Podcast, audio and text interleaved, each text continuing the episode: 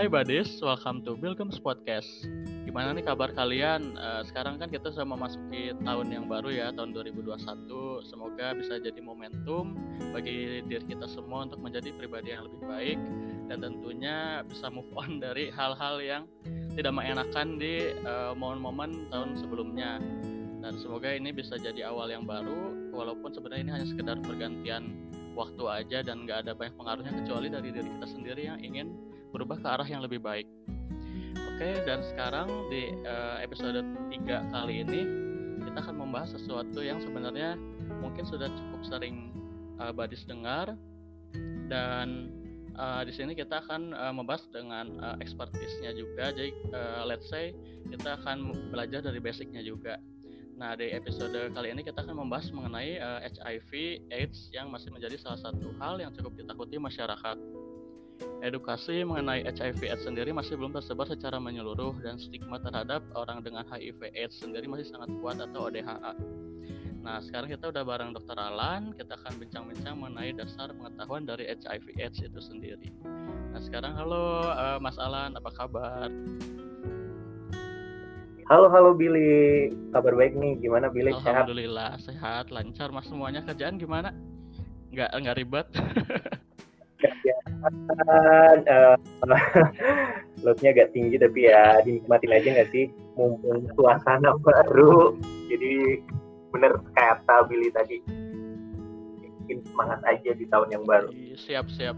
Nah sekarang kita lebih ke perkenalan diri dulu aja kali ya. Terus kayak uh, sebenarnya uh, Mas Alan ini sebagai HIV AIDS Global Health Officer ini ngapain aja sih gitu? Kayak gitu aja coba uh, ini kayak presentasi kayak interview rasanya santai aja kali ya. Uh, ya mungkin perkenalan. Uh, namaku Alan Pahlevi. Tapi sebenarnya kalau teman dekat lebih akrab manggilnya Levi. Jadi Billy panggil Levi aja kali ya. Hmm, boleh boleh. Oke. Okay. uh, jadi aku sekarang uh, hampir lebih dari satu tahun lah. Satu tahun lebih udah fokus di uh, ngurusin uh, untuk project AIDS. Jadi aku tergabung di salah satu project uh, multinasional yang salah satu projectnya di Indonesia. Jadi di internasional sendiri nih Bill, HIV ini sedang proses eliminasi. Diharapkan nanti di tahun 2030 uh, HIV di dunia itu sudah tereliminasi. Nah sekarang kita lagi uh, berusaha bareng-bareng nih untuk mengeliminasi HIV dan aku tergabung di salah satu project yang ada di Indonesia. Jadi uh, hampir satu ini satu tahun inilah uh, fokusnya sebagai dokter dan aktivis di, di uh, pemberantasan atau eliminasi HIV dan AIDS gitu. Oke oke keren juga ya. Maksudnya nggak semua orang tahu bahwa ada uh, maksudnya kind of job yang benar-benar fokus di uh, bidang uh, kesehatan masyarakat terutama di bidang HIV AIDS ya dan 2030 berarti 19 tahun lagi ya. Itu kalau boleh tahu secara tren sembilan tahun lagi. Eh, 2030 9 tahun. Oke oke. Itu berarti singkat lah ya. Iya. Nah, itu dari trennya sendiri itu apakah selama ini udah menurun apa gimana gitu? Pengen tahu aja sih. Jadi uh, dalam prosesnya nih diharapkan nanti tahun 2030 ini tereliminasi prosesnya adalah kita meningkatkan fast track 90 90 90 bil. Jadi untuk menyelesaikan ini kita harus pertama menghilangkan atau mengurangi ya uh, infeksi baru, kemudian mengobati uh, teman-teman ODA yang sudah terinfeksi dan memastikan teman-teman ODA yang sudah terinfeksi ini uh, minum obat teratur, ARV-nya, kemudian nanti bisa viral load-nya tidak terdeteksi. Jadi sudah tidak menularkan lagi. Jadi prosesnya tahapannya uh, mengurangi infeksi baru, kemudian yang sudah terinfeksi minum obat dengan teratur, yang sudah minum obat, viral load-nya tidak terdeteksi. Nah, sekarang sudah harapannya 90% nih uh, pencapaiannya untuk seluruh dunia. Nanti pelan-pelan dinaikin lagi, dinaikin lagi gitu, Bel. Oke, berarti emang ada udah ada langkah-langkah konkret ya. Nah, tadi kan sempat ada iya. uh, singgung beberapa istilah yang mungkin nanti bisa kita bahas ya, maksudnya yang, mungkin yang menurut uh, body sekalian masih apa sih itu viral load apa sih itu uh, uh, ya dan hal-hal lain gitu nah sekarang kita mulai dari back to basic aja sih sebenarnya tentang HIV AIDS ini sendiri itu apa sih bedanya HIV dan AIDS itu? Iya, jadi kadang bingung ya, apa sih HIV, apa sih AIDS, bedanya apa? Jadi kalau HIV itu adalah virusnya, human immunodeficiency virus yang nanti menginfeksi seseorang yang tertular dari seseorang yang uh, terinfeksi sebelumnya, yang nantinya terinfeksi ke seseorang yang negatif. Nah, ketika orang yang positif ini yang terinfeksi HIV tidak mendapatkan tata laksana yang baik, tidak mendapatkan pengobatan yang baik pada suatu saat, range-nya macam-macam ya sekarang, uh, tapi rata-rata 5 sampai 10 tahun kemudian setelah terinfeksi akan jatuh pada kondisi AIDS. Ya, jadi di mana imun dia sudah rusak, kemudian bisa uh, jadi kalau dibayangin gini aja, uh, tentara yang menjagain kita itu sudah dirusak oleh HIV-nya. Jadi kita udah nggak punya tentara lagi nih. Kalau ada penyakit-penyakit yang datang, jadi lebih gampang menginfeksi. Nah, itu yang akhirnya bisa menyebabkan kematian. Jadi makanya penting banget nih ketika terinfeksi HIV diketahui sejak awal sehingga dapat minum obat namanya obatnya antiretroviral terapi ya antiretroviral virus terapi ya atau ARV yang nantinya itu bisa menekan virus HIV sehingga virusnya tidak berkembang dan tidak merusak tentara-tentara kita, imun kita. Jadi uh, bisa hidup normal seperti orang-orang biasa. Berarti kalau untuk HIV mungkin dia lebih ke virusnya itu sendiri, sementara AIDS itu uh, let's say uh, penyakitnya yang mungkin sudah uh, uh, menginfeksi uh, imunitas dari tubuh kita sendiri kurang lebih kayak gitu ya mas ya? Iya benar banget. Jadi AIDS itu suatu kondisi nih di mana HIV sudah berhasil uh, menghancurkan imun kita. Jadi acute immunodeficiency syndrome di mana imun kita sudah tidak punya kekuatan sehingga ketika kita kan bisa hidup di dunia ini kan penuh bakteri, penuh virus, penuh berbagai macam penyakit. Nah, yang melindungi kita dari berbagai macam penyakit itu kan imun kita. Nah, HIV ini menghancurkan imun kita. Setelah uh, kita jatuh di ketika seseorang dengan HIV AIDS jatuh di posisi AIDS, maka imun dia itu udah hancur, Bill. Jadi gampang banget terkena namanya infeksi oportunistik kayak TBC, kemudian bisa terkena beberapa jenis cancer, kemudian uh, bisa diare, kemudian uh, berbagai macam penyakit jamur, bakteri gitu. Yang nantinya ini yang bahaya penyakit-penyakit ini bisa menyebabkan seseorang dengan uh, HIV setelah jatuh pada kondisi AIDS bisa meninggal dunia.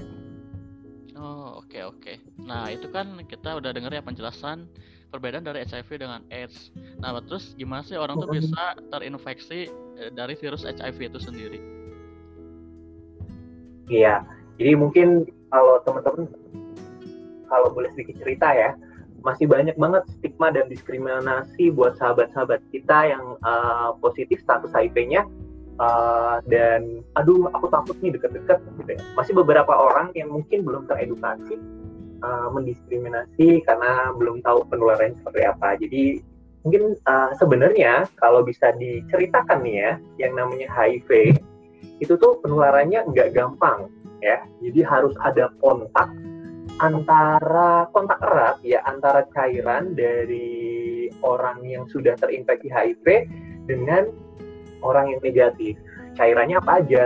Cairannya adalah darah, kemudian cairan genitalia. Genitalia itu apa aja? Sperma, ya kalau dari laki-laki precum, cairan vagina, ya cairan yang dari anal juga, ya.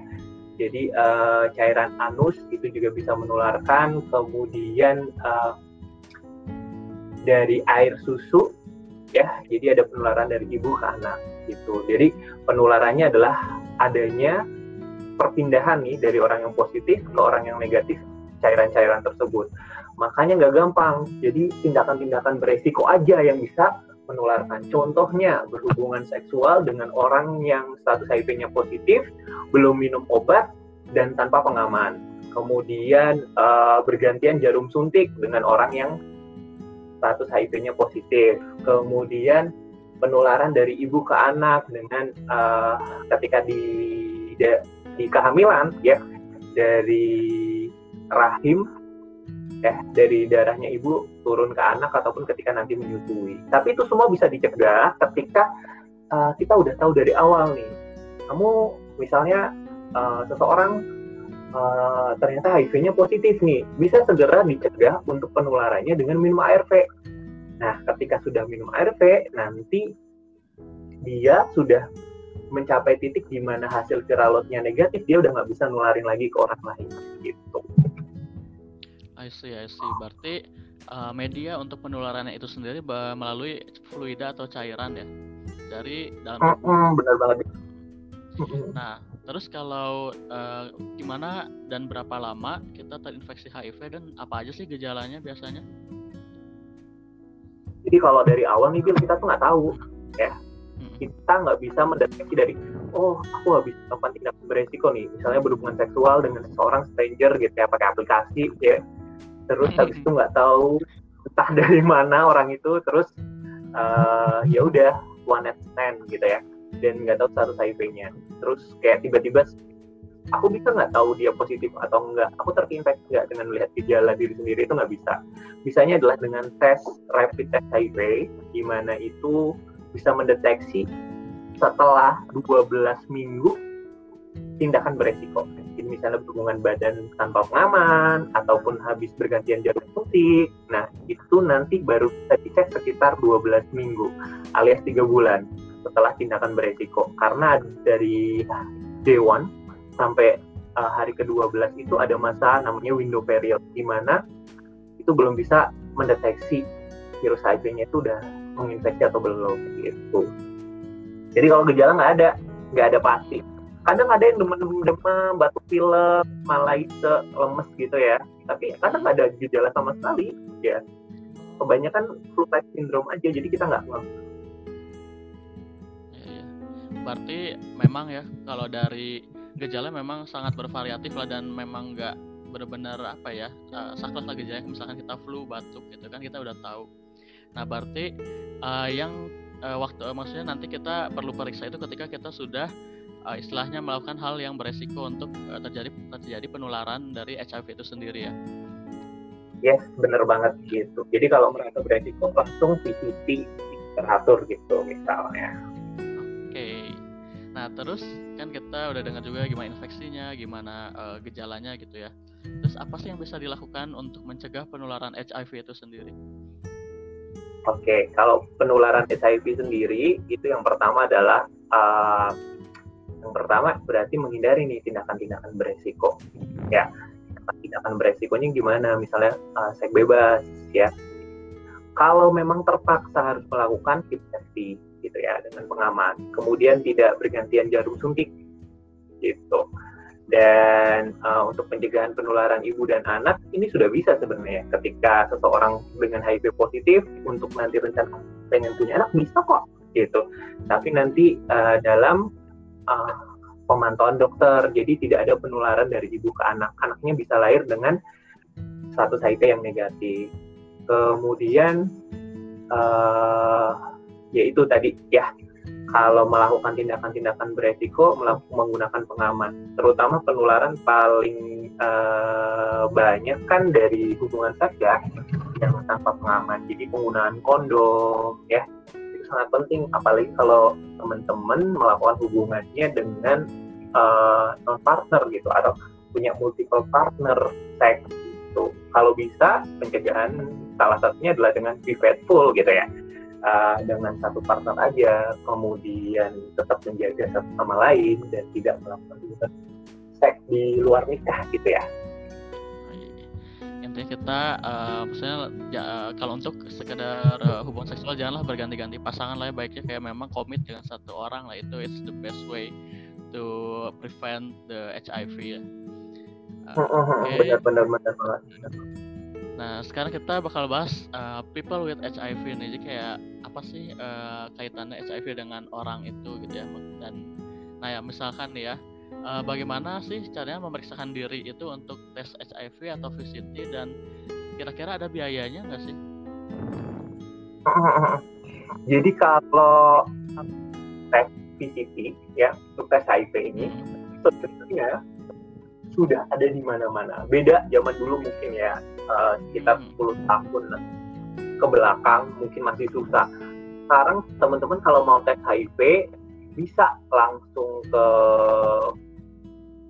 puskesmas itu semua bisa di rumah sakit bisa. Kalau teman-teman biayanya berapa? Kalau periksanya di puskesmas paling bayar biaya pendaftaran sekitar tergantung kotanya ya. Biaya pendaftaran di puskesmas rata-rata 5.000 sampai 15.000. Nah, murah kalau di, hmm, murah banget di RSUD juga Pak bayarnya cuma untuk pendaftaran aja. Mungkin kalau di RSUD sekitar maybe 50.000 ya pendaftaran maksimal. Kalau di rumah sakit swasta mungkin uh, agak mahal sedikit 100 sampai 150 ribu. Tapi untuk uh, hanya segitu gitu. Kalau mau murah ya di puskesmas saja gitu ya kan. Apalagi kalau teman-teman punya BPJS, punya BPJS di puskesmas itu gratis untuk tes nya Nah, tapi mungkin beberapa kayak, aduh, aku agak uh, secure takut nih, gimana aku nanti diliatin kalau periksa puskesmas gitu ya. Itu oke, okay, kata karena sebenarnya kan uh, ini bukan sesuatu hype untuk periksa yang HIV. Ini adalah awareness untuk jaga diri teman-teman gitu kan. Jadi kata aku nggak usah malu. Tapi kalau teman-teman misalnya, wah aku malu pengen ke lebih private mungkin ke rumah sakit ya kan. Ataupun kalau pengen lebih private lagi ada beberapa klinik uh, untuk sektor reproduksi gitu. Biasanya itu lebih uh, private, lebih lebih memberikan pelayanan lebih um, apa ya lebih tertutup lah ya dan tapi biasanya harganya lebih mahal mungkin bisa kisaran 200 sampai 500 ribu gitu oke okay, berarti memang tergantung preferensi dari uh, kita sendiri lah ya mau ya ada yang pertimbangan privacy ada yang pertimbangan biaya ya maksudnya bisa lah dari puskesmas sampai ke uh, klinik ataupun rumah sakit swasta nah terus setelah kita periksa nih dan ternyata hasil dari pemeriksaan itu kita uh, positif HIV gitu. Nah, terus apa yang harus kita lakuin sih? Ya, jadi uh, kalau hasilnya positif itu oke okay, ya. Jangan pernah merasa kalau seandainya uh, status HIV positif berarti dunia kalian hancur, kalian udah tinggal segera ataupun aku udah nggak bisa ngapa-ngapain tenang. Itu bukan ending uh, hidup kalian. Kata orang-orang yang uh, positif setelah mencerna semuanya mereka merasa beruntung banget karena diberikan kesempatan kedua karena bisa tahu lebih awal status HIV mereka jadi sedikit mungkin itu tambahan buat teman-teman kalau seandainya menghadapi situasi tersebut. Nah untuk nanti tata laksananya sendiri ketika HIV positif sekarang programnya adalah pengobatan di hari yang sama. Ketika seseorang HIV-nya oh ya ternyata reaktif nih hasil pemeriksaannya. Berarti hari itu diharapkan bisa langsung start ARP anti retroviral uh, terapi. Ya jadi langsung minum obatnya dari uh, hari itu. Ya biasanya minumnya di malam hari nanti diminum setiap hari sekali uh, ada beberapa obat yang diminum lebih dari satu kali sehari tapi kebanyakan satu kali sehari satu tablet obatnya ini kombinasi jadi beberapa jenis obat tiga jenis obat jadi satu namanya FDC gitu Bill. Berarti uh, memang ya uh, kita nggak harus terlalu panik ya kalau kita uh, hmm. seandainya tahu hasil HIV kita positif gitu ya. Dan kita memang uh, perlu adanya langkah-langkah yang dilakukan dan secara tenang ya. Nah terus uh, ini seandainya ya uh, ada teman atau kawan atau saudara kita yang terkena HIV gitu dan bagaimana sih caranya mengencourage mereka biar tetap uh, bisa survive, bisa tetap hidup menjalani hidup seperti biasa dan menguatkan mental mereka gitu. Jadi uh, mungkin kalau ada mungkin partner gitu ya. Uh, atau orang-orang terdekat, sahabat, keluarga ternyata hasil status HIV mereka positif, please, please, please be there for them gitu ya. Ya jadi pertama mungkin cukup ada di sana aja gitu. Ya apa yang kalau mereka butuh didengerin dengerin butuh dipeluk dipeluk pokoknya be there gitu ya. Uh, kemudian yang paling bisa saat ini pengobatan terus penelitian pengobatan terus, ber, terus berkembang Bill. Diharapkan memang at one day nanti HIV ini benar-benar ada obatnya yang bisa totally sembuh ya. Tapi untuk sekarang obat satu-satunya adalah ARV ARV ini adalah uh, harapan hidup untuk teman-teman Oda ketika minum ARV mereka bisa kembali lagi seperti orang normal karena virusnya benar-benar ditekan untuk tidak bisa berkembang dan nantinya bahkan tidak bisa menularkan lagi ke orang lain ya. Jadi untuk support juga teman-teman yang memiliki keluarga ternyata positif itu adalah memastikan bahwa mereka minum obat dengan rutin dan teratur. Karena itu adalah salah satu satu-satunya malah satu-satunya jalan untuk bisa survive hidup untuk saat ini minum ARV gitu. Jadi disupport. Karena kadang bosan kan ya minum obat setiap hari gitu dengan adanya iya, dukungan dari teman sahabat pasangan jadi semangat gitu. Oke oke jadi memang kita uh, just simple be there for them lah ya. Mm-hmm. Ya ya mungkin kita nggak perlu apa maksudnya nggak perlu menanyakan hal-hal yang sifatnya sensitif gitu kok kamu bisa kena kamu habis ngapain atau dan sebagainya gitu kan kita ya. nggak ya. tahu ya maksudnya itu kan benar-benar sesuatu yang personal banget gitu bener nah, kalau terus uh, uh, ya nggak apa-apa mas. Ayo lanjut aja. Eh aku cuma mau nambahin aja. Bener-bener Billy. Jadi kalau bisa ketika ada orang yang status HIV-nya positif nggak usah ditanya uh, faktor resikonya apa. Karena itu nggak penting. Yang penting sekarang adalah bantu mereka untuk melakukan pengobatan gitu ya. Kalau mereka mau cerita ya didengerin. Tapi kalau mereka nggak cerita nggak usah nanya. Mungkin saranku seperti itu sih terus kan uh, selama ini kita banyak lah ya orang-orang punya stigma yang negatif terhadap orang dengan HIV/AIDS atau DHA nah gitu. Nah, kalau dari Mas sendiri itu dan baik secara community lah ya, bagaimana sih caranya meminimalisasi atau menghilangkan stigma ke ODHA itu? Nah, salah satunya ini nih Bill. Uh, kamu sudah melakukan salah satu uh, apa namanya tindakan usaha untuk bisa menurunkan stigma Bill. Keren banget lah. Semoga podcastnya makin maju. Karena dengan kebanyakan orang yang stigma ini karena nggak tahu aja. Ya karena nggak tahu tahunya HIV itu menakutkan megang langsung ketularan. Ketika orang-orang sudah teredukasi sudah tahu lebih mendalam terpapar terus ini loh HIV HIV itu nularinya gini ya. Jadi nggak mungkin dengan gini-gini bisa ketularan. Mereka akan realize oh, oh iya ya. It's okay buat aku cium orang HIV dengan status HIV positif. It's okay buat aku pelukan buat aku berbagi makan piring tidur di satu tempat tidur. It's okay nggak masalah. Nggak akan uh, ketularan. Gitu. dengan terus mengedukasi terus banyak orang masyarakat yang aware gitu ya. Diharapkan itu ya makanya aku senang banget nih kalau ada uh, teman-teman yang mau berbagi informasi tentang HIV karena semakin banyak orang yang mendengar teredukasi jadi semakin turun stigmanya. Karena jujur banget di Indonesia itu masih sangat tinggi banget stigma dan diskriminasi buat teman-teman kita odif atau oda. Ketika mereka open status udah deh. Banyak banget tantangan yang mereka harus hadapi. Makanya mereka takut untuk open status ke orang-orang gitu berarti memang ya uh, butuh sekiranya perjalanan panjang lah ya buat mm -hmm. caranya mengurangi stigma uh, kita terhadap masyarakat terhadap ODHA gitu. Nah, ini sebenarnya ada beberapa hal yang masih beredar di masyarakat mengenai mitos atau fakta tentang dari uh, eh, HIV atau AIDS itu sendiri gitu. Nah, ini ada satu eh, ada sorry ada lima statement lah ya yang sekiranya ini mitos atau fakta nggak sih? Nah, itu yang pertama. Nah, berciuman atau batuk atau bersin bisa menularkan HIV AIDS itu mitos atau fakta? Oke, kita bahas ya. Kalau yang pertama yang berciuman, berciuman ini uh, resikonya sangat-sangat sangat minim sekali untuk seseorang ciuman dengan orang HIV positif kemudian ketularan. Kenapa? Pertama, karena air liur itu tidak mengandung HIV. Sedikit ada mungkin, tapi hanya sedikit sekali. Nah, bahkan kadang nggak ada. Dan bahkan ini malah mencegah untuk penularan. Kemudian jadi uh,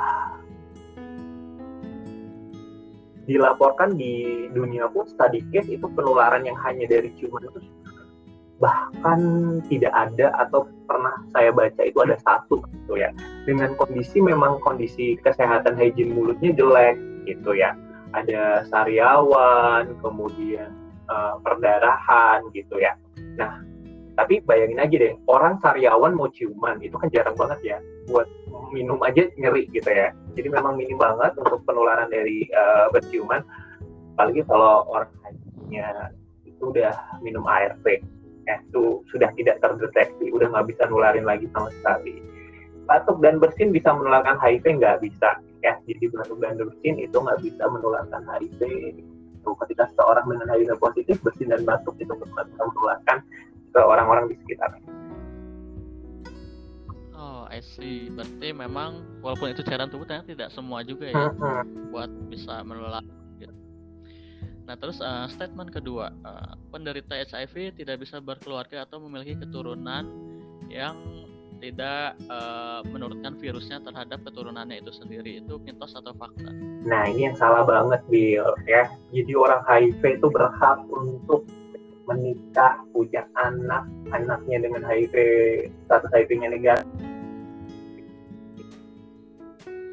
sekolah di mana aja, berhak kerja di mana aja, karena stigma, eh, karena semua dilindungi oleh undang-undang gitu ya, dan mereka berhak itu hak asasi manusia. Nah, ketika seseorang dengan HIV positif mau menikah, boleh banget, baik itu menikahnya dengan seseorang dengan HIV positif juga, ataupun dengan status HIV yang negatif itu bisa banget. Ya yang penting kembali lagi minum obatnya virusnya sudah tidak terdeteksi viralotnya.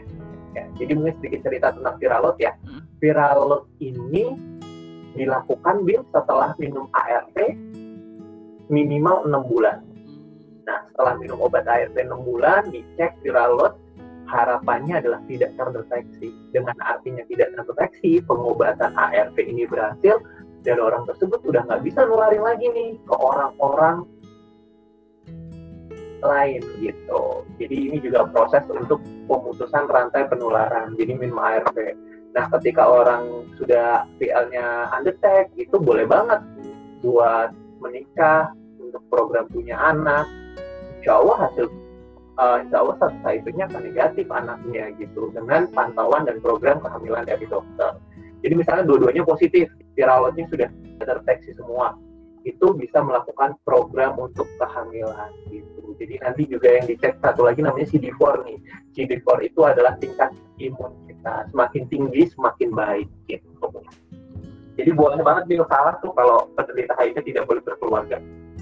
Ah, I see. Berarti mungkin buat teman-teman yang mendengarkan ini dan memang ada status HIV yang positif jadi tidak usah perlu berkecil hati jika ada chance buat uh, kita punya keturunan yang tidak menularkan uh, eh, HIV ke keturunan kita gitu ya. Asal CD4 dan viralotnya itu kita eh, CD4-nya tinggi dan viralotnya itu ting uh, rendah ya mas atau tinggi kalau viralot tidak terdeteksi oh tidak terdeteksi ya undetectable oke. Okay. nah ini ada statement tiga ini sebenarnya agak lucu juga sih tapi masih banyak yang percaya. Gitu nggak tahu sih ini mitos atau fakta aku juga belum begitu paham. Jadi HIV itu menular lewat gigitan nyamuk itu mitos atau fakta? Uh, ini salah banget juga ya jadi nggak bisa ya. Oh bisa. Jadi yang namanya nyamuk itu dia ketika menggigit seseorang itu menghisap darah seseorang. Gitu. nah ketika dia pindah ke tempat orang lain menghirup darah orang lain dia tidak memasukkan darah orang lain yang sebelumnya dihisap ke orang yang baru. Jadi corongnya bahasanya mungkin ya analoginya jarumnya si nyamuk itu bukan kayak sedotan yang bisa keluar masuk naik turun ya cuma hmm. bisa nyedot aja nggak bisa menusukkan eh jadi nggak bisa gitu oh jadi so, sorry ralat berarti nggak bisa kan ya mitos ini berarti ya iya nggak bisa mitos ya. Jadi uh, oke oke. Nggak bisa ya. Nah ini ada statement keempat nih. Ini cukup medical sih. Uh, jadi sebenarnya ada berita sih pernah aku baca dan beberapa orang banyak yang share. Dia ada cangkok sumsum -sum tulang belakang dapat menyembuhkan HIV itu benar atau enggak? Iya, bener ada beberapa study case yang sudah berhasil. Jadi memang sebenarnya itu terjadi karena tidak kesengajaannya. Ada seseorang dengan beberapa hmm, uh, penyakit gitu ya. Jadi dia awalnya adalah bukan untuk menyembuhkan HIV, tapi uh, sorry aku agak lupa case-nya gimana. Intinya akhirnya dia melakukan transplant uh, sum-sum tulang belakang dari seorang dengan HIV negatif dan orang tersebut tadinya positif, tapi punya penyakit lain, tak aku lupa apa, apakah cancer darah atau apa. Jadi akhirnya dia transplant sum-sum dari orang yang negatif. Eh ternyata setelah dicek, ya, il, hmm, status HIV-nya jadi berubah, jadi negatif gitu. Jadi uh, gara-gara uh, untuk pengobatan penyakitnya yang lain, sebenarnya bukan untuk terapi HIV-nya dulu, itu dia mendapatkan bonus HIV status HIV dia positif, positif jadi negatif gitu. Tapi ini masih dalam proses apa namanya penelitian ya, dan ini belum bisa dilakukan secara apa namanya massal gitu untuk banyak orang untuk penyembuhan karena kita juga belum tahu karena mungkin banyak multifaktorial yang nggak bisa digeneralisir gitu gitu sih Bill. Memang ada kasus yang seperti ini. Oke, berarti ini special case tapi memang belum dilakukan secara umum lah ya. Iya, masih dalam penelitian lah ini bisa jadi uh, kandidat pengobatan selanjutnya gitu ya. Nah ini statement terakhir uh, cukup menarik juga sih. Jadi uh, menurut uh, rumor yang beredar gitu, pasangan hetero tidak lebih beresiko daripada pasangan sesama jenis. Apakah itu mitos atau fakta? Nah ini yang salah juga sebenarnya ya. Ini mitos juga jadi yang bermasalah itu bukan orientasi seksual ya orientasi seksual itu mau hetero mau homo itu nggak akan berpengaruh pada proses penularan karena kita kembali lagi ke konsepnya penularan ini dari cairan ke cairan dari yang positif ke negatif gitu ya. Nah kenapa orang ber uh, banyak uh, mungkin uh, orang yang homoseksual lebih banyak gampang untuk tertular? Karena yang pertama karena mereka melakukan hubungannya adalah beberapa melakukan lebih sering melakukan anal seks ya. Nah tapi sebenarnya anal seks ini nggak cuma dilakukan oleh orang heteroseksual doang kan. Orang eh sorry homoseksual doang kan. Orang heteroseksual pun bisa melakukan. Memang tindakan hubungan seksual tanpa pengaman ya yaitu anal seks itu lebih beresiko daripada uh, perilaku perilaku seksual lainnya. Seperti vaginal sex ataupun oral sex itu lebih tinggi tingkatannya penularannya dengan anal sex. Nah, anal sex ini tidak ber sebenarnya kan tidak tidak berfokus pada heteroka, homoseksual kah, karena yang bisa dilakukan oleh semuanya kan. Orang hetero bisa anal sex, orang homoseksual juga bisa anal sex gitu. Tapi memang resikonya ketika melakukan hubungan anal sex itu lebih beresiko karena memang anus itu kan tidak diciptakan untuk uh, sebenarnya untuk uh, penetrasi ya, untuk berhubungan seksual ya. Jadi gampang banget untuk terbuka. Nah, ketika terjadilah penetrasi antara penis dan anus, itu kan ada perlukaan di keduanya, baik di penisnya ataupun di anusnya. Jadi ada pertukaran cairan lebih kuat tuh. Jadi bisa menyebabkan kalau satunya positif bisa menularkan satunya lagi yang negatif. Jadi bukan orientasi, orientasi seksualnya yang meningkatkan kemungkinan tertular, tapi perilaku seksualnya berupa. Oh, oke. Okay. Jadi memang uh, ini kalau istilahnya kalau yang aku tahu memang sama-sama beresiko mungkin dari perilaku seksualnya aja yang harus dilihat seperti apa gitu ya. Gitu.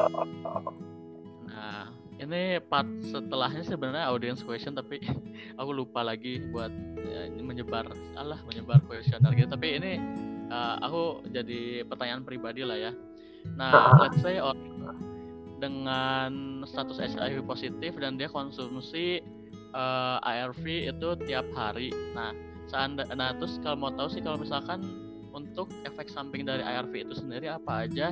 Dan misalkan kita uh, ada yang lupa gitu ya aduh skip lupa minum ARV hari ini gitu. Itu ada ada semacam efeknya juga nggak sih? Oke.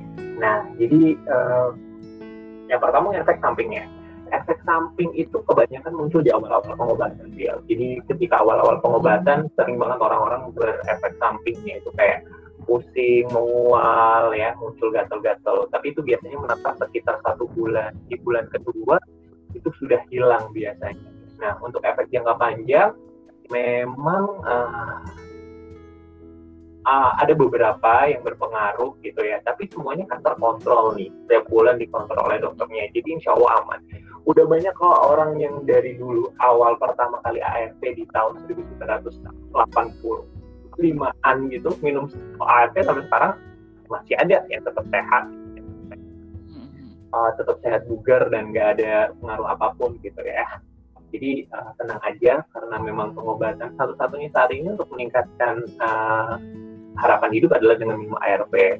Kemudian pertanyaan kedua tadi gimana kalau nanti lupa gitu kan? Namanya juga orang ya kan minum obat tiap hari gitu. Yang paling gampang adalah pertama adalah men-set alarm di jam yang sama. Jadi uh, minum obatnya tepat waktu misalnya jam 9 malam set alarm minum jam 9 malam. 15 menit sampai 30 menit range-nya gitu ya. Dari sebelum atau sesudah itu masih oke okay lah. Gitu tapi kalau bisa awal-awal pengobatan di bulan pertama itu tepat waktu jam 9 jam 9 terus. Karena dengan begitu itu mem mem mem membentuk suatu kebiasaan sehingga uh, jadi nggak lupa. Gitu. nah kalau seandainya lupa nih ketiduran kah ya? Uh, tiba-tiba pulang kerja gitu harus minum jam 9 karena kecapean jam 8 udah tidur bangun-bangun udah subuh. Langsung aja minum obatnya saat itu subuh-subuh itu langsung minum obatnya nanti minum lagi di jam 9 malam ya untuk hari berikutnya gitu. Ya. jadi pentingnya memang itu retensi pengobatan. Karena dengan itu menjaga agar virus tidak berkembang dan virusnya tetap tidak terdeteksi. Atau U equal U undetectable sama dengan untransmittable jadi sudah tidak bisa menularkan lagi. Oke, berarti memang harus disiplin ya dalam uh, mengonsumsi ARV itu bagi uh, orang dengan uh, status HIV yang positif gitu. Sebenarnya it's a uh, itu kita udah membahas banyak semua sebenarnya itu basic-basicnya. Dan ini sebagai closure aja mungkin dari aku ya buat uh, sums up yang apa yang kita bicarakan tadi. Jadi memang kalau untuk HIV itu memang berbeda. Bahwa HIV itu virus dan AIDS itu mungkin uh, efek jangka panjang yang mungkin bisa dibilang penyakitnya lah ya. Dan uh, terus cara bagaimana berinfeksi HIV melalui cairan tubuh perilaku seksual dan juga jarum suntik maupun uh, dari uh, cairan ASI ke anaknya. Dan kita juga tadi udah bahas juga bahwa dengan mencegah HIV itu sendiri kita bisa dengan melakukan perilaku yang sehat dan juga uh, tidak berganti-ganti pasangan dan juga melakukan menggunakan alat kontra, alat kontrasepsi ya mas jatuhnya ya? Uh, alat pengaman sih ya lebih alat pengaman ya, ya kondom kontrasepsi mungkin kehamilan oke oke ya terus uh, kita juga tadi udah membahas juga mengenai uh, bagaimana cara meminimalisir stigma dan juga uh, bagaimana caranya kita buat uh, support orang sekitar kita yang misalkan terkena HIV positif gitu. Uh, terus uh, sebagai closure juga dari Mas sendiri ini mengenai HIV/AIDS ini sendiri itu seperti apa? Seperti yang kita bahas tadi. Um, jadi memang aku selalu bilang sih HIV it's not death sentence right now. Jadi kayak bukan harga mati lah kamu HIV sekarang pasti akan meninggal gitu ya nggak usah takut karena masih banyak cara untuk bisa meningkatkan harapan hidup. Kamu nggak usah kena HIV kok. Ya kalau mau meninggal keluar gitu naik motor kecelakaan bisa meninggal saat itu. Jadi jangan pernah takut uh, bahwa HIV ini adalah death sentence atau tanda uh, kartu as buat kamu akan segera meninggal gitu. Yang penting tetap semangat ya tetap yakin dan minum ARV kalau sudah positif gitu ya. Everybody make mistake ya. Jadi uh, ya kita memperbaiki aja apa yang masih bisa kita perbaiki yang bisa masih bisa kita kontrol dan kita usahakan buat teman-teman yang memang punya tindakan beresiko nggak usah malu nggak usah takut yuk rajin-rajin untuk melakukan VCT minimal tiga bulan sekali atau enam bulan sekali lah boleh. Kalau memang melakukan tindakan beresiko merasa dirinya punya multiple partner sex ataupun uh, melakukan tindakan-tindakan beresiko lainnya misalnya bergantian jarum suntik yuk please uh, VCT ya. Dengan begitu dengan visi rajin berarti kalian menjaga diri kalian dan pasangan kalian gitu. itu aja sih Bill tetap semangat pokoknya buat teman-teman Odif yang uh, dengerin ini kalian gak sendiri kok. Banyak orang-orang yang peduli sama kalian. Kita uh, akan berharap doa selalu bahwa pengobatan HIV terus berkembang dan nanti ada obat yang benar-benar bisa menyembuhkan. Gitu siap. Nah hmm. uh, mungkin tambahan dari aku juga ya mungkin uh, let's say buat meminimalisasi stigma kita ya gitu ya kita perlu ada mindset bahwa memang kita semua ini orang yang bisa melakukan kesalahan bisa uh-huh. melakukan dosa dengan cara yang masing-masing dan setiap uh, hal yang kita lakukan itu memang ada resiko dan konsekuensinya. Jadi ya kita tidak perlu menjustifikasi bahwa orang dengan HIV/AIDS ini orang yang tidak jauh lebih baik dari diri kita sendiri lah istilahnya gitu ya. Benar banget. azab mungkin. Ya nah, dan ya. memang kita harus istilahnya lebih fokus ke diri sendiri bagaimana cara menjaga diri dan juga mengingatkan orang lain istilahnya dengan podcast ini diharapkan lah ya bisa mengedukasi uh, badi sekalian gitu nah paling itu aja sekian mas dari aku tentang pembahasan HIV/AIDS ini sendiri. Uh, makasih banyak banget buat waktunya walaupun kita sempat ketunda beberapa waktu. Ya, uh, Dan thank you banget lah uh, sudah diajak buat ngobrol di podcastnya. Semoga bisa mungkin banyak orang yang enggak ya soal HIV ini jadi bisa bisa penularannya dan stigmanya bisa turun. Ya. Amin. Ya semoga uh, nantilah target 2030 itu bisa tercapai lah kita positive thinking dulu ya. Amin. Nah oke okay, uh, eh, sekian dari Bilgems Podcast kali ini. Semoga bermanfaat bagi teman-teman sekalian. Selamat uh, menjalani kehidupan di tahun yang baru ini. Semoga bisa jadi lebih baik.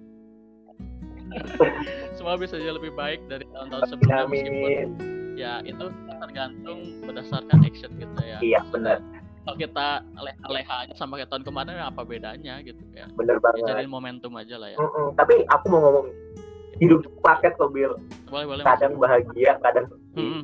ya harapannya di tahun 2020 ya. ini banyak bahagianya ya sedihnya lebih sedikit tapi nggak mungkin lah kita biasa gitu. Mau kita bahagia siap amin mas Oh iya mas, ya nanti kita kapan-kapan ngobrol lagi ya. Udah lama juga nggak ketemu kan. Iya. Jadi betul, mungkin mas paling sekarang di Jakarta ya kalau nggak salah. Iya, aku di Jakarta sekarang. Kamu ah, udah kerja kerja di Jakarta sih. udah pindah udah, ya, udah balik lagi ke kampung halaman Bandung. Hmm. Yaudah itu aja sih mas. Uh, sekian dari Bergam Suat kali ini. Uh, see you, buddies. Terima kasih, Mas Alan. Terima. Pak Levi. Okay.